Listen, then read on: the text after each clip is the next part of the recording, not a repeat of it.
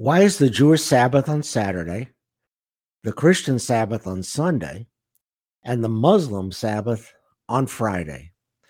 Let's talk about it. I'm Rabbi Jordan Parr, and this is Torah for Christians.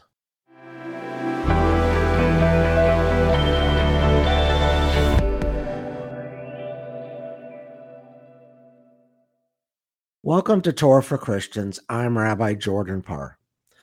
We have spent the past three episodes discussing Shabbat, the Sabbath for Jews. We have discussed Shabbat in the literature and how Shabbat is celebrated in the synagogue and at home. In this episode, we will do a comparative study of how Jews, Christians, and Muslims envision Shabbat. In the early days of the church, Jewish Christians celebrated the Sabbath alongside Jews, that is, on Saturday. As we know from many passages in the Gospels, Jesus kept Shabbat. Neither Paul nor any of the apostles ever proclaimed that the Sabbath was any day but the Jewish Shabbat, today's Saturday. All of them certainly knew the Genesis story, when in chapter 2, God rested and declared the seventh day a Shabbat, as well as the commandment to do no work on Shabbat, found in almost every book of the Hebrew Bible. To quote one of the many examples of Paul and the apostles observing the Sabbath on Saturday, we can look at Acts chapter 13, verse 14, concerning Paul and Barnabas. But when they departed from Perga, they came to Antioch in Pisidia and went into the synagogue on the Sabbath day and sat down. They came to the synagogue to pray. It was Shabbat. James, the brother of Jesus, best sums this up in the book that bears his name. For whoever shall keep the law whole and yet stumble in one point, he is guilty of all. For he who said, Do not commit adultery, also said, Do not murder. Now, if you do not commit adultery, but you do murder, you have become a transgressor of the law. So speak and so do as those who will be judged by the law of liberty. James commanded the Jewish Christians of his time to observe strictly the laws of the Torah, including by inference Shabbat. As James Cardinal Gibbons, the Archbishop of Baltimore, wrote in his book, Faith of Our Fathers, published in 1876, you may read the Bible from Genesis to Revelation, and you will not find a single line authorizing the sanctification of Saturday. The scriptures enforce the religious observance of Saturday, a day which we never sanctify. Jesus did, however, test the limits of Shabbat observance without abrogating the laws of Shabbat. A prime example is found in Luke chapter 6, verses 1 through 11. We won't read it verbatim, but there are two stories here that concern Sabbath observance. In the first story, Jesus' disciples pick grain and eat it on Shabbat. While reaping is a forbidden Shabbat activity according to the Pharisees, plucking grain from another person's field for personal consumption is not, as detailed in Deuteronomy chapter 23, verse 25. In the second story, Jesus heals a man's withered arm on Shabbat. But a close reading of the text shows us that Jesus never touched him. The man just stuck out his hand and it was healed. And while the Pharisees grumbled, they had to agree that the saving of a life, in this case a healing activity, was not only allowed on Shabbat, but it was also required. Yet evidence can be found linking Jesus, Paul, and the apostles to a Sunday observance. While this was not a formal Shabbat, it was mentioned enough times in Christian scripture to be relevant to our discussion. One of the most important examples of this is found in Matthew chapter 28, verse 1 and following.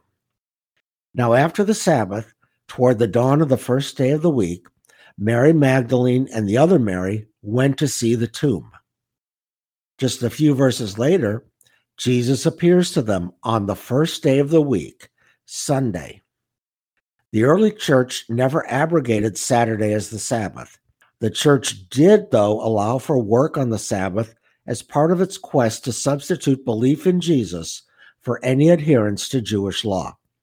But when we read the many passages describing Jesus appearing to the women on Sunday, on the apostles breaking bread on Sunday, and of Jesus being resurrected on Sunday, we learn that there was indeed a Sunday tradition being celebrated as early as Jesus' lifetime. The formal change from Saturday to Sunday Sabbath observance did not come about in Jesus' day, nor during the days of the apostles. We must look to a later time. The change took place in the second century CE and not in Jerusalem, the home of the early church, but in Rome, the new seat of Christianity. We read in another Catholic publication the change from Saturday to Sunday arose most probably not in the primitive Church of Jerusalem, well known for its profound attachment to Jewish religious traditions, but rather in the Church of Rome.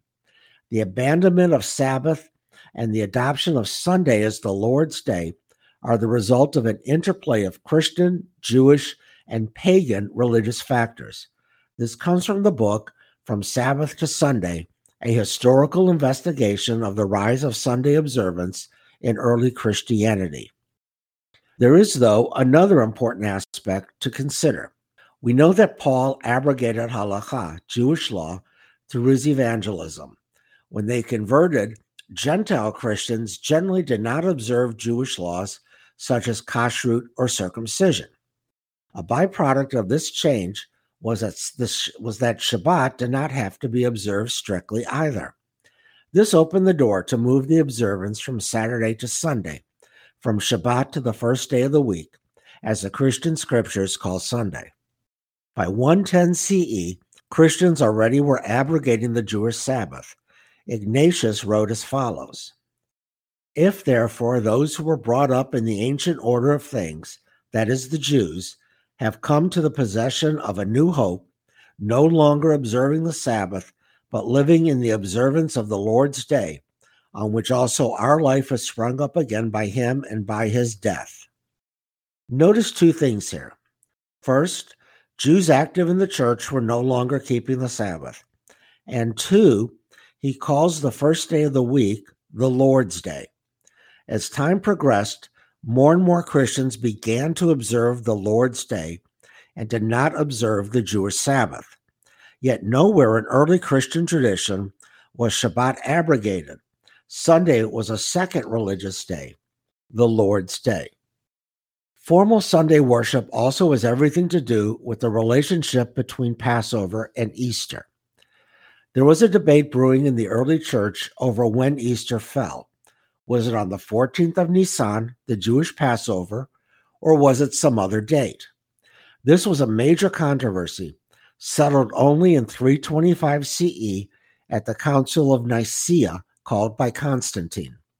There, the church decided that Easter would be celebrated on the Sunday closest to the 14th of Nisan, but it was always to be on a Sunday, and that is the relevant point. If we read the church fathers, it is apparent that Christians have been meeting on the first day of the week since the late first century CE, and maybe even before that. What began as a custom, celebrating the Lord's Day on the first day of the week, became a Sabbath observance. But never did the church abrogate Shabbat as the day of rest as found in the Torah. It allowed for Saturday worship without the requirements to rest, even during widespread Sunday observance. As the Christian Sabbath, the Lord's Day, moved away from the Jewish Shabbat, the Lord's Day became a weekly celebration of the resurrection. Not surprisingly, the liturgy also moved away from the Jewish prayer book as well. Jews and Christians still have a common tradition of scriptural readings. As we have discussed, Jews read from the Torah using a 54 week cycle, where the entire Torah is read sequentially over the course of a year. Christians continue to read publicly from what they called the Old Testament and then added a reading from the New Testament. Both traditions also include a weekly sermon, but the Christian service, no matter the denomination, is often considerably shorter than a Shabbat morning service. Jews, if you recall, have three major services on Shabbat evening, morning, and afternoon. We also add the Musaf additional service to the morning service and Havdalah, which ends Shabbat on Saturday night. So we might say that there are really five Shabbat services in the Jewish ritual. There are also five Shabbat, five services on Yom Kippur. There are also five masses in the Catholic tradition. Protestants generally do not hold five different services on the Sabbath, although many churches hold multiple Sunday services to accommodate their worshipers. In a moment, we will look at another tradition that has five services. I'm Rabbi Jordan Parr, and this is Torah for Christians.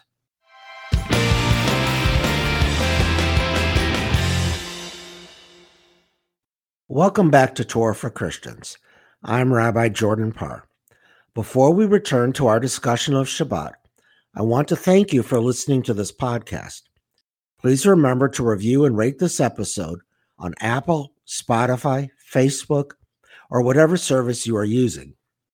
Also, please go back and listen to previous episodes if you have not done so already.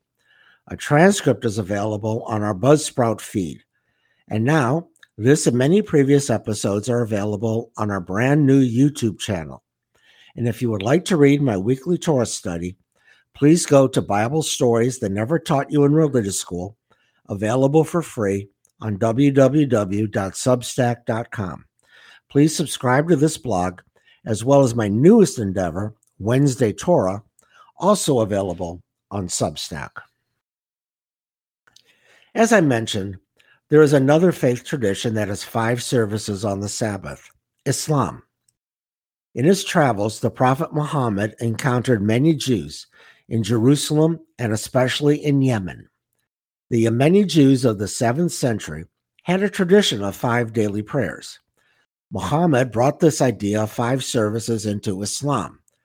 While the noon prayer on the Muslim Sabbath is the largest, it is important to know that there are four other services during the day as well.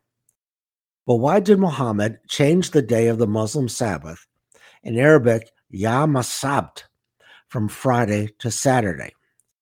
Muslims believe that Friday is the most important day of the week because on that day, says the Quran, God created, God created Adam, in Arabic, Hadrat Adam.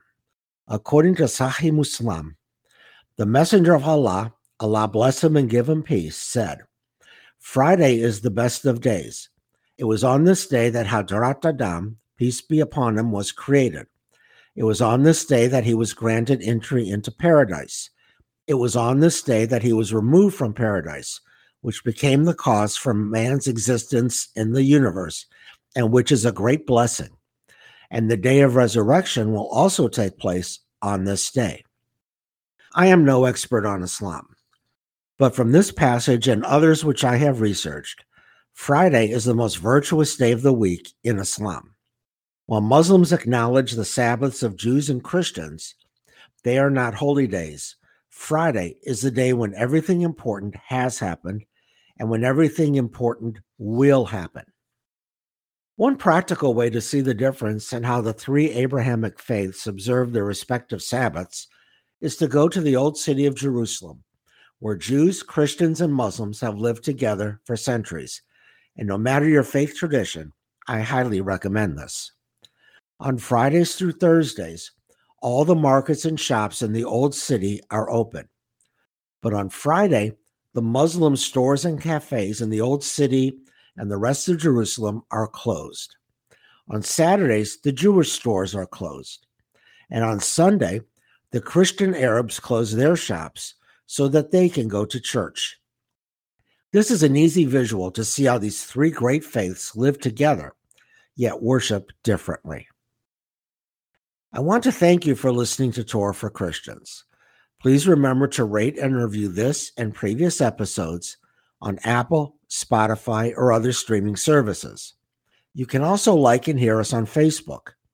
And now you can subscribe to the podcast on YouTube and read a transcript on BuzzFeed. Next week, we will look at a topic which we have touched upon frequently, but never confronted directly the Jewish dietary laws called in Hebrew kashrut. We'll learn why Jews don't mix milk and meat, nor eat pork or shellfish. But it's a lot more than that. We'll do a deep dive and learn a lot. Finally, I've begun to publish a weekly Torah study called Bible Stories They Never Taught You in Religious School. It's available for free on www.substack.com.